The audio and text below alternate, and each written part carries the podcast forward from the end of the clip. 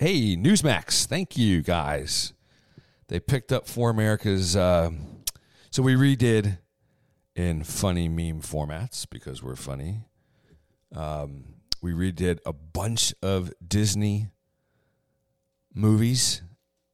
And I know there's some copycats out there. I know who you are.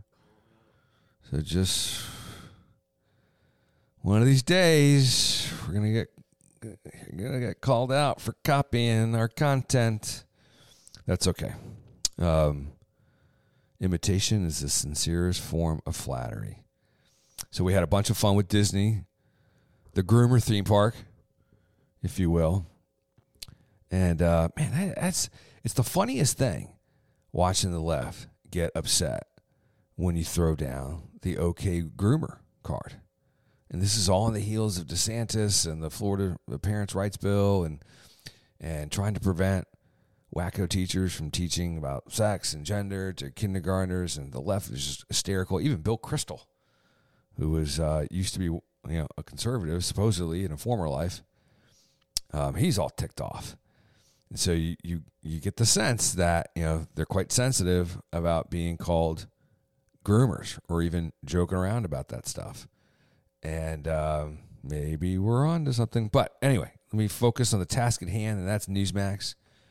Um, let's run the clip that Newsmax played of ForAmerica's remakes of some Disney classics. Let's get through some of these movie titles here that Disney is working on. Pocahontas is now going to be Brocahontas. This one comes to us from For America. He did a whole series of these. There's also a new flick called Cinder- oh, Snow White Privilege. That one I think is coming out next Christmas. Here's the next one in the series. They're re-updating all these. Cinderfella is a new one coming out as well, and I think we have one more, right? Or is that it? Oh yes, Little Merman. So coming to a theater near. Not coming to a theater near you. Fact checking. Nimwits. It's just a joke. I thought Cinderfella was my favorite. All right. Well, thanks a lot, Newsmax, for broadcasting those uh, to your audience. Love to get the love to get the uh, adulation and the feedback.